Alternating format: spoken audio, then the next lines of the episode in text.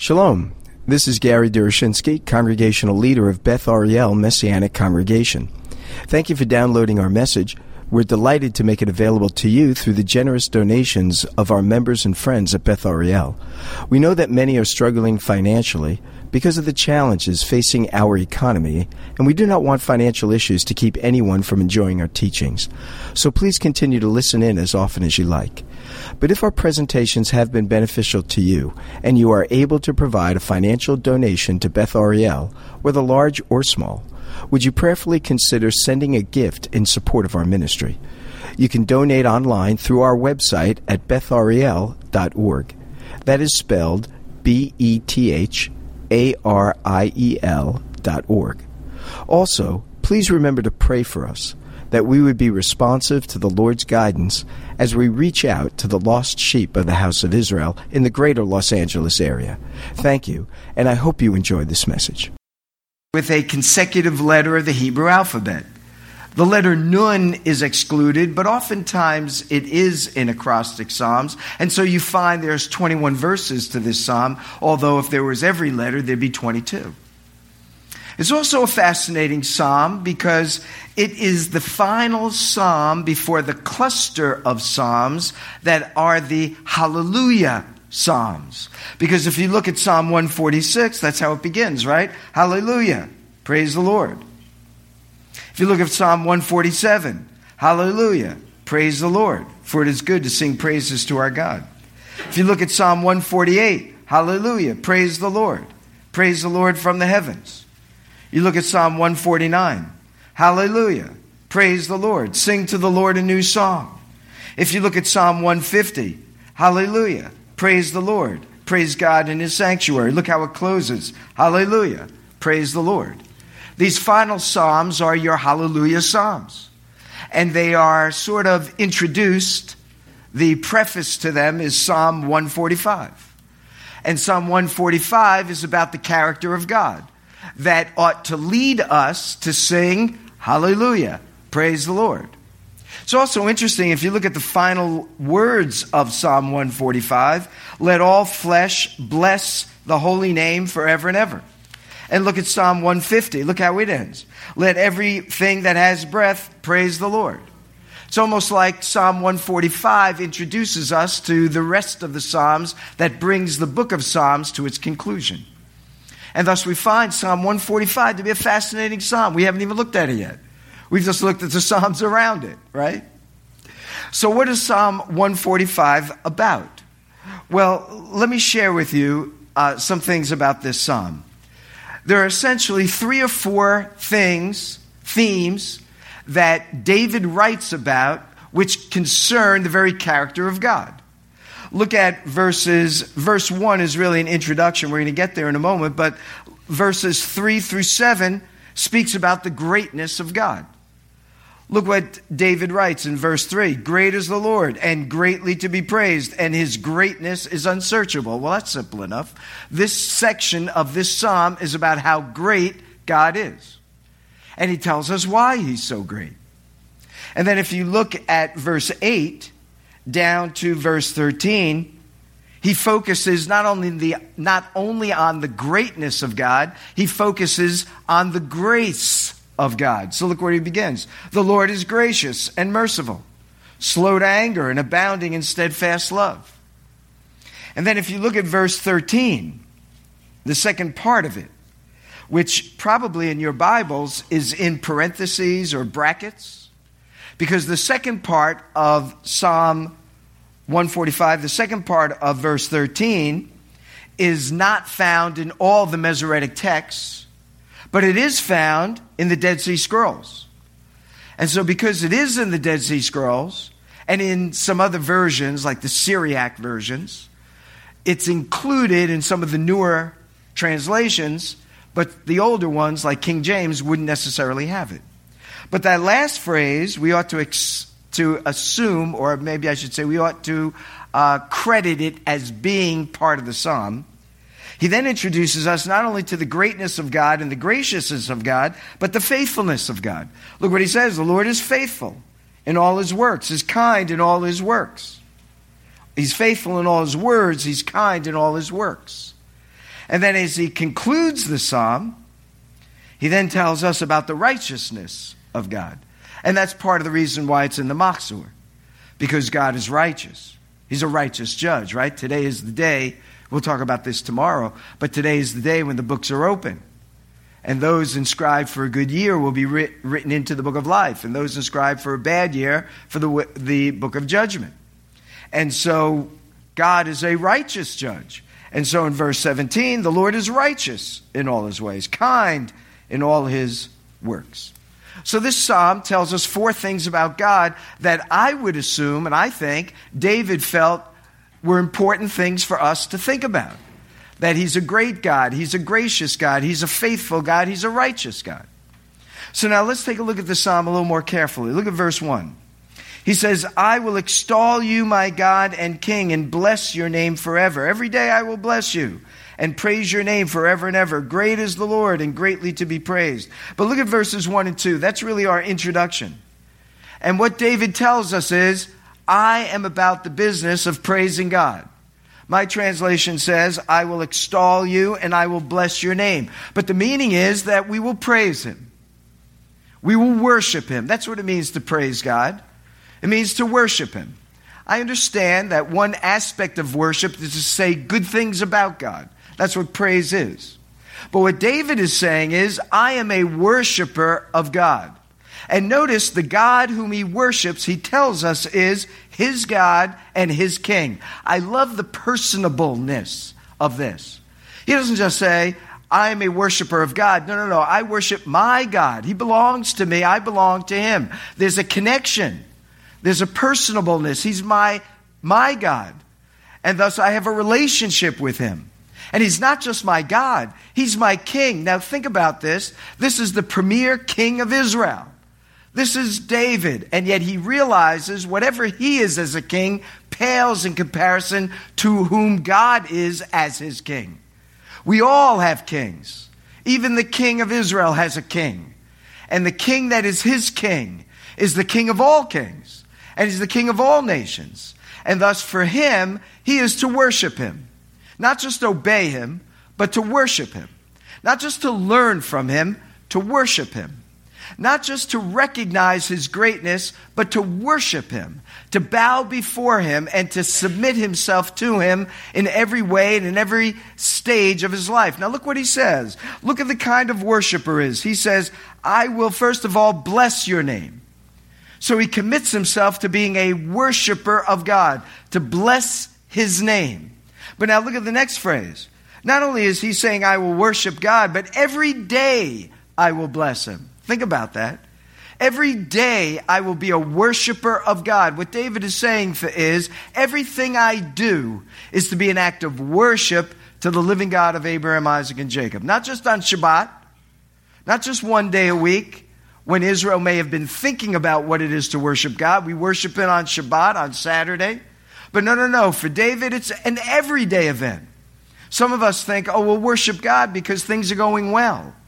But even when things are going bad, terribly bad, David is saying every day, under every kind of circumstance, in every kind of situation, I will be a worshiper of God. Even when I am disturbed, I bring my disturbance before God because I worship him. Even when I am dis, de, depressed or distracted or discouraged, I bring it to him in my worship of him because I'm a worshiper of God, not just one day a week and not just one year, one day a year, right? We, we see a lot of Jewish people walking to synagogue or driving to synagogue on this night and tomorrow. Where are they the rest of the week? Where are they the rest of the month? Where are they the rest of the year? It's not just Jews. Christians do this all the time too, right? They're there on Christmas. They're there on Easter. But where are they the rest of the year? Where are they the rest of the days? David is saying, I am, number one, a worshiper of God. But I'm a worshiper of God every day, every moment. And then he says, not only am I a worshiper of God, and not only am I, am I an everyday worshiper of God, but I am a forever worshiper of God. Now, David doesn't just mean I will worship God as long as I live. He's saying I will worship God in this life and the life to come. David had a sense that this was not all the life there is. In fact, this is really pales in comparison to all the life there is. We think this is the whole life. And therefore, everything that goes on in this life seems of monumental importance. And let me just tell you, it is not, unless it has to do with God or to one another. Because we are to love our neighbor as ourselves. We're to love God with all of our heart, soul, mind, and strength. And we're to love our neighbor. When Messiah was asked, what is the great commandment? He said, to love the Lord with all your heart. And then he said, the second is like it. That is to say, it is like this most important commandment. For it too is a most important commandment, and that is to love one another. And I'll never forget when I was in college, and I was, we were talking with our, my professor, and he was teaching on this passage, not from this passage, one forty-six, but on this concept found in Deuteronomy chapter six. And the question was asked, how do we know when we've loved God with all of our heart, soul, mind, and strength? And he said, Yeshua has told us. Well, he didn't say Yeshua, he said Jesus, but Yeshua has told us. When you love your neighbor as yourself, you're then loving God with all your heart, soul, mind, and strength. Because he said the second is like it. So it's important in how we deal with our relationship with God and how we deal with our relationship with others, because that's what we're going to be dealing with for all of eternity. So David says, I'm a worshiper. I worship every day, and I'm going to worship God forever. And thus he had a sense that this was not all there is to this life. And so somebody had told me, or I had read this, or heard it, I can't remember, but when, uh, what's his name, the pastor up in Simi, Chan, what's his first name? Francis. Francis Chan. When he was, or somebody mentioned this to me, that when he was on stage or on a platform and he was trying to illustrate the importance of the life to come in comparison with the life that we are presently experiencing, he had a rope that he had in his hand, and the rope, you know, sort of draped down to the floor, then it went off the platform and behind the curtains. And on this rope, he had a red tape that was about one inch. And so he said to the congregation, you see this rope? This rope is your life. You see this red tape? This is the life you have in this world. The rest of the rope is the life you will have in the world to come. So what we do in this life affects all of that life that is yet to be experienced. And the thing that will enable us to be rewarded with gold, silver, and precious stones is how well and how much and how deep we love God, and how we manifest that love by loving one another. This is Yom Kippur. We can focus our attention on ourselves like we have been thus far to some degree, especially reading that passage, and take note of our sinfulness. But let me just tell you, Yom Kippur is not just about ourselves. It's about how we relate to God and how we relate to one another. That is preeminent as individuals created in the image of God. Now, we haven't gotten very far in Psalm one forty-five, and it's already nine o'clock. You know, no, it isn't nine. It isn't nine. It's only eight. But doesn't that feel better? Doesn't that feel better? But uh, I'm hoping to draw this to a close very quickly. But as you can see, there's a lot of things that we could talk about, right? And a lot of things that are exciting and enthralling. I mean, these are enthralling. Let me show you something that's really enthralling.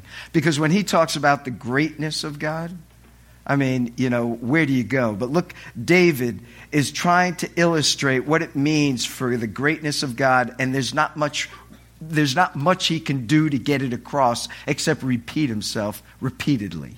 So he says, great is the Lord, greatly to be praised. His greatness is unsearchable. That is to say, it's unfathomable, it's ununderstandable. You can only get a glimmer, a glimpse, a little taste of how great God is. But he tries to tell us some. Um, he says, look, one generation shall commend your works. See, this is the key thing. Look at this word works, verse four. One generation commends your works to another. Look at verse five. On the glorious splendor of your majesty and on your wondrous works I will meditate.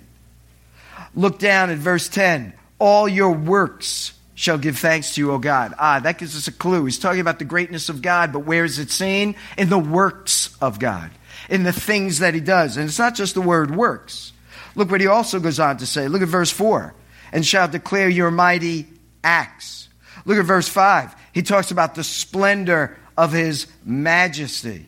Look at verse six. He speaks of his awesome deeds. And then again, verse six, therefore I will declare your greatness. And in declaring his greatness, he says, they shall pour forth the fame of your abundant goodness and shall sing aloud of your righteousness. See, everything sort of blends into another. One domino hits another. Thinking about the greatness of God, but I can't forget the righteousness of God, the goodness of God. And all of this is seen in the acts of God. Now, what acts is he talking about? Certainly talking about the creation of the world. All you need to do is to really appreciate, to look out in the world. And it's just mind-boggling what is there. As I said, when we went up to San Francisco for the first time, and we went into the Muir, is that how you pronounce it? John Muir, is that it? The Muir Woods. How many have been to the Muir Woods? When you first walked into those woods, was it like, what just happened? It, it's like, is this for real? Does the, is am I in a real place, or has is somebody doing a number on me? I got to tell you, my wife Mary Lou and Joel, they went through it first because we had our dog Fenway, and they wouldn't let any dogs in there. I don't know why. There's like tons of animals in there. What's one more animal? Okay, fine, fine. You don't want my dog? Fine. So I waited outside until they went through. They came through, and I said, so how was it? Worth going? Joel says to me, you got to see this, Dad. You got to go. So I said, okay. I gave him the dog, and I go walking in. No joke. I stood there stunned, just absolutely stunned. And the tears started rolling down my eyes. You know, is the, you know, just saying, God, this is unbelievable. I mean, I've never seen anything like this. Trees that were just giant, you know. This is not, there's something weird about this. And then I thought, what else does God have up his sleeve that we've not yet seen? Like a black hole. What is that got to be like, you know? And these other kind of crazy constellations out there and colors. You know, we can't even see all the colors there are. So what other colors are there? We only know the shapes we see. Who knows what other kind of shapes God could create? He can do anything, right? He can do anything consistent with his nature. He can keep creating all kinds of new weirdnesses to us. And that's just the creation, right? We haven't even talked about how good a God he is, how often he's answered our prayers, how much he has provided for us. You know, we came out here seven years ago. And I, you know, we had saved our money. We worked scrupulously. Mary Lou, particularly, she was, you know, she is the money person in our, in our home, and so she keeps me in check, you know. And so we were able to pay off our home. We were able to have, live in a nice place, and God was really great to us. And then the Lord called us here, and we thought, how in the world can we, in our late fifties, survive in California? Is this really possible? You know, we had our future all mapped out. Everything was good, and, you know, p- things paid off, getting ready for retirement down the road somewhere. Everything is going fine. And then God says, no, no, no, no, no. No, no, no, no. Don't get too comfortable now. Not that I'm not going to take care of you. I will, but you're going to have to trust me. I can't believe we've made it this long, you know. I mean, how does anyone do this in California? God is a good God. He's a providing God, and he enables us to make it through. And I'm talking about being here. What about these poor people in Puerto Rico? What about these poor people in Haiti and in the Car- Caribbean? What about these poor people in Syria and in North Korea, where every day they live by a miracle, if they make it every day? But God is a good God. And thus, when he talks about the greatness of God, yeah, we can look at the creation, we can think of what he's done for us, but he's a good God. And his greatness is seen in his compassion and his grace. Which leads me to the next thing, is the great, and we're not going to be able to go through this all. As you can see, there's a lot to talk about. But the grace of God. Look at verse six. This is such a cool thing. I wanted to point this out. The Lord is gracious and merciful, slow to anger, abounding in steadfast love. Do you know that is the most often restated verse in the Hebrew Scriptures? I didn't know that till I worked on this. But it's the most often quoted statement in the Hebrew Scriptures. And it comes from, you don't have to turn, but you can if you like, it comes all the way from the second book of the Bible, the book of Exodus. And it comes from when Moses received the law from our Lord and on Mount Sinai and came down. And it says that the Lord descended in the cloud, this is verse chapter thirty-four of Exodus, proclaimed the name of the Lord. The Lord passed before him and proclaimed, "The Lord, the Lord, a God merciful and gracious, slow to anger, abounding in steadfast love and faithfulness, keeping steadfast love for thousands," get this, "forgiving iniquity and transgression and sin." Isn't that a wonderful thing to be, be told? Because when they get down, they're going to see this great sin among Israel when they're worshiping the golden calf. He's a forgiver of sin. He's a forgiver of our iniquities. He's a forgiver of our transgressions. And so David wants to focus on, he's a gracious God. David had his sins. He had two of what we would consider the most heinous sins of all sins, right? Committed adultery. And then to cover it up, he commits murder. I mean, those are pretty terrible things. One is lack of faithfulness to his wife, to his wives. Lack of faithfulness to one of his mighty men of valor. You know, Uriah the Hittite, who's by his side, ready to die for him. And yet he kills him.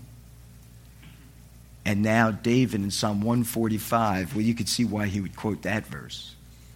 You know, he knew what it was to have the forgiveness of sin. None of us deserves it. God could allow us to remain in our sin, and he would have been perfectly just to judge us because of it. But no, God did something about our need. Because as Isaiah fifty-three says, we all like sheep have gone astray. We've turned everyone to his own way, but the Lord has laid on him the iniquity, all the iniquity of us all. And so we read of the wonderful grace of God. Let me just move on here. If you look at verse thirteen, he reveals to us about the faithfulness of God. And here's an interesting thing. A little word pops up, the Hebrew word kol, the word all. Twelve times David repeats the word all. Check this out. He says, the Lord is faithful in all his words, in all his works. The Lord upholds all who are falling. He raises up all who are bowed down. Verse sixteen, is that sixteen? fifteen, the eyes of all look to you. Look further. Verse seventeen, the Lord is righteous in all his ways, kind in all his works. The Lord is near to all who call on him, to all who call on him in truth. He fulfills the desires of those who fear him. The Lord preserves all who love him, but all the wicked he will destroy. My mouth will speak the praise of the Lord. Let all flesh. Well, you see, God does it all. You know? He is all faithful. His words are all trustworthy. His works are all amazing. He upholds all who fall down. Now look about his faithfulness. Number one, those who are less stable than others, those that find themselves in pitiful states, what does he say? He upholds all those who fall, and he raises them up. All those who are bowed down, have a heavy load, heavy weight, it's sort of bowing you down, can barely pick it up. He says, he will raise you up. He will uphold you. He will strengthen you. You have any needs? He says, he will give them their food in due season. You know, when he talks about food, just like Yeshua, right? He had the prayer, give us this day our daily bread. Food is another word for whatever the need is. Not just hunger, but whatever the need is. He'll provide that food. What our need is, he'll provide it. That's what the Lord's Prayer is all about. But look what he says. He says, what desires do we have? He says, he'll satisfy the desire of every living thing. It's amazing. Every living thing. He's not just talking about human beings. He takes care of the animals. He takes care of everything. And he provides for them. Look what also he tells us. He answers prayer. Look at verse eighteen. The Lord is near to all who call on him. You have a need? Just ask him. He's near. He's not far away. I know sometimes it appears that way. But we need to get our lives in order, our thinking in order with what the Scripture says, not the other way around. The Scripture tells us, the inspired Word of God tells us, he is near to all who call on us. That doesn't mean everything's going to go well, but it does mean he's not abandoned us. And though we may feel abandoned at times, we need to come to the Word and fight the fight of faith. The f- fight of faith is to believe the Word over our own personal experience in these things. And that's not to say that we should imagine that we're not sick when we're sick. No, we know we're sick. We go to the Lord to ask him for help, health and healing, and we go to the doctor too. But we ought never to think that God abandons us. Keep in mind, he made atonement for you. Messiah died for you and for me. He's not about to abandon us if he paid such a price for us. You're exceedingly valuable to him. And therefore, he gave himself for you. If he gave himself for you, he's not going to abandon you to something else. That's why he says all of us are his sheep. Good shepherds don't abandon the sheep. Yeshua told us it's the bad shepherds, the hirelings, that allow the sheep to wander, go astray, and maybe suffer and die or be stolen. But the good shepherd gives his life for the sheep. He does not abandon the sheep. So we have to be encouraged with what the Word tells us, and to know that he will never leave us nor forsake us. And though it may feel that way, that's why we're to put on the whole armor of God, the shield of faith, by which we quench the fiery darts of the evil one that would have us believe that which is contrary to God's will. And that's why we have to fight this fight of faith with the Word of God, which is the sword of the Spirit. That's what Paul tells us. And that's what David is encouraging us. We're to be worshipers of God because he's a great God. He's a faithful God. He's a gracious God.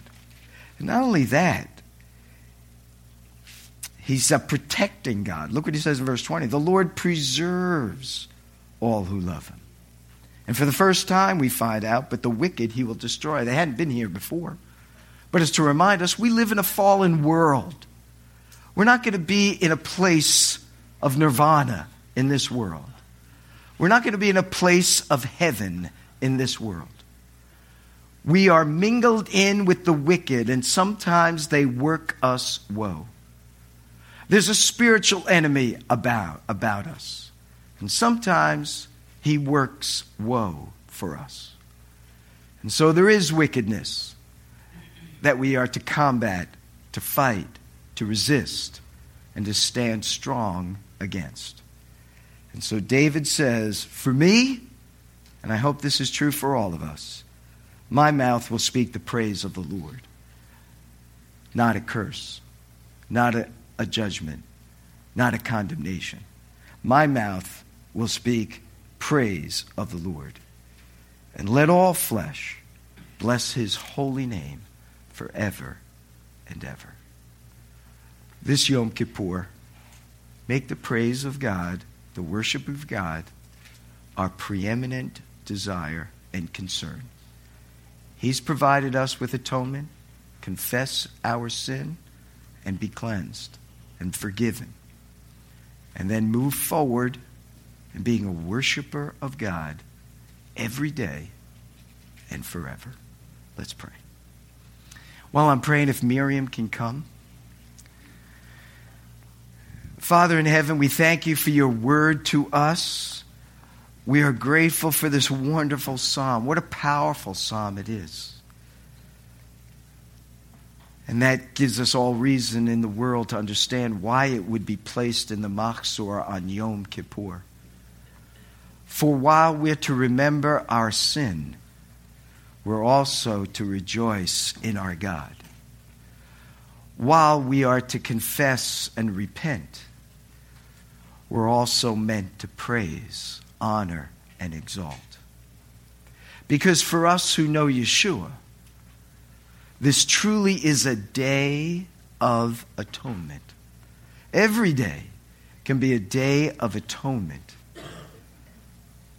If we would reach out to him and receive him as our Messiah and our Lord. So, Father, we are grateful that this is the day you have made. We will rejoice and be glad in it. For on this holy day in the Jewish calendar, it is truly a holy day, even as every day is.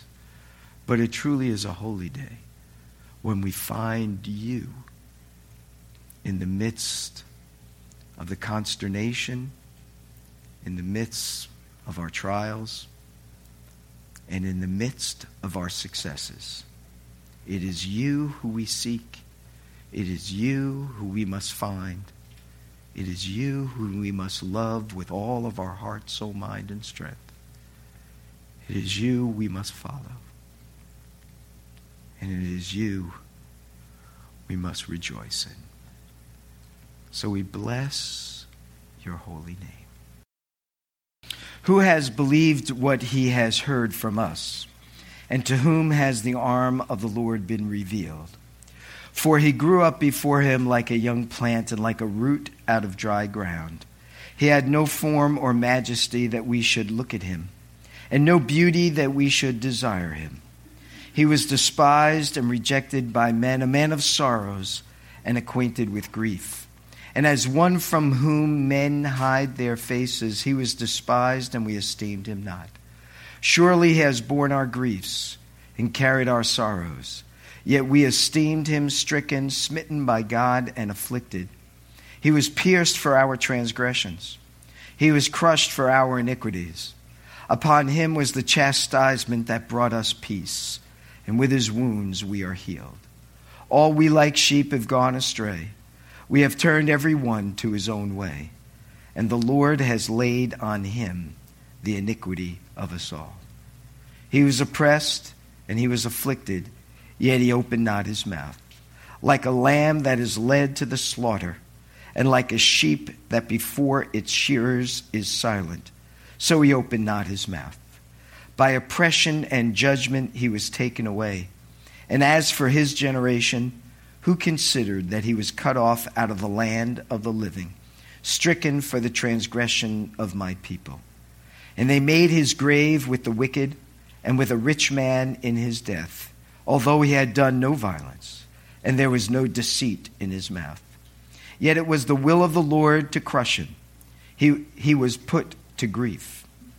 When his soul made an offering for guilt, he shall see his offspring. He shall prolong his days, and the will of the Lord will prosper in his hand. Out of the anguish of his soul, he shall see and be satisfied.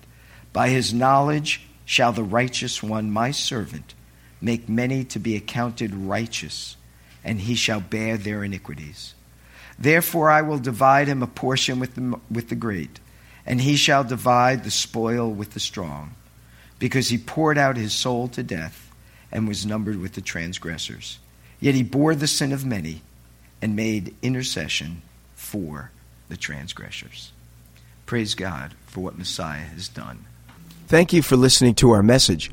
We hope that it serves to encourage you in your walk with the Lord and your service to him. Do remember us in your prayers. And if you are able to provide a financial donation to Beth Ariel, whether large or small, would you prayerfully consider sending a gift in support of our ministry? You can donate online through our website at beth ariel dot org. That is spelled B E T H A R I E L dot org. Thank you again, and may our Heavenly Father richly bless you as you continue to follow him. Shalom, shalom.